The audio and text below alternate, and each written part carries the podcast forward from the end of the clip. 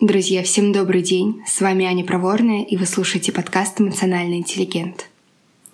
В этом выпуске я хочу поделиться с вами одной метафорой, которая сейчас очень помогает мне легко относиться к критике, к каким-то негативным комментариям, которые я иногда получаю.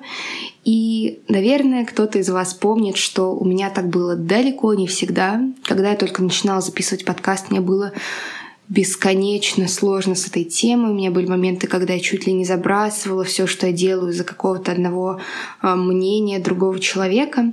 И с одной стороны, я понимала, что это вроде как плохая стратегия, потому что если я хочу продолжать что-то делать в публичном пространстве, то я так или иначе буду получать какой-то негатив, какой-то отрицательный фидбэк, и это абсолютно нормально. И по-другому, в общем-то, не бывает. Но с другой стороны, я вообще не знала, как мне с этим справляться, как мне а, поддерживать какое-то устойчивое мнение о мне самой, о, о моей работе. Но прошло время, было много проб и ошибок, и сейчас я пришла к модели, которая очень-очень хорошей для меня является опорой в этом вопросе. Давайте представим человека, который сидит в комнате и смотрит э, через окно на улицу. Можем назвать этого человека критиком. А окно, знаете, такое, как после зимы, когда его весной не помыли, и оно все в каких-то разводах, каких-то пятнах, там какая-то засохшая грязь. Может быть, кто-нибудь написал какое-нибудь слово а, пальцем на, этой, на этих разводах. И человек смотрит на улицу и думает — черт побери, что это вообще за мир такой? Какой отвратительный, ужасный, грязный, мерзкий мир. Как он мне не нравится. Я вообще не понимаю, как эти все люди, как эти безумцы там могут ходить. Это же просто отвратительно. И, как это часто бывает, метафора тут доводит до абсурда некоторые эм, стороны реальности, возможно, и нам кажется, что это какая-то глупость, что это вообще за человек такой, который не понимает, что он смотрит через окно, что, наверное, какая-то часть вот этой грязи — это его непомытое окно, его грязное окно, вообще какой он такой непонятный человек. Но давайте обратимся к реальности, потому что в реальности часто происходит так, что человек, который вас критикует, точно так же смотрит через свое окно с разводами и думает, что он видит вас. Очень многие люди не осознают, что когда им что-то не нравится, когда им скучно, когда им непонятно, когда им как-то неправильно, они сталкиваются с самими собой. Они вообще вас не очень-то и сильно замечают. Что я имею в виду? Давайте я раскрою на примере. Не буду приводить какой-то конкретный комментарий, но периодически бывают э, такие отзывы, в которых э, человек пишет какое-то огромное полотно текста, и прям чувствуется, что он потратил на это полдня, там выискивая какие-то мои ошибки с блокнотиком и карандашиком. И в конце есть маленький абзац, примерно вот с таким содержанием. Вам нужно и дальше все что угодно. Вставьте все что угодно. Работать над речью, работать над содержанием, работать над формой, а, работать над мыслью, работать над собой, вам нужно делать более долгие выпуски. Нет же, Аня, вам нужно делать более короткие выпуски. Вы что, они слишком долгие? Аня, что у вас за паузы? Аня, вы как-то тараторите. И так далее. Чувствуете вот начало этого предложения. Вам нужно. Человек послушал, предположим, выпуск моего подкаста, его что-то не удовлетворило, он не понял, что это его окно э, с разводами. Он не понял, что это его потребности, что это его желание, что это его надежды. И думает, что он видит улицу, и думает, что он видит реальный мир, и думает, что это мне что-то нужно. Друзья, мне не нужно. Мне нравится то, как я веду подкаст. Он не идеален, у меня не идеальная речь, я иногда делаю ошибки, потому что я не читаю по какому-то скрипту, я э, иногда делаю паузы, я иногда употребляю какие-то слова-паразиты.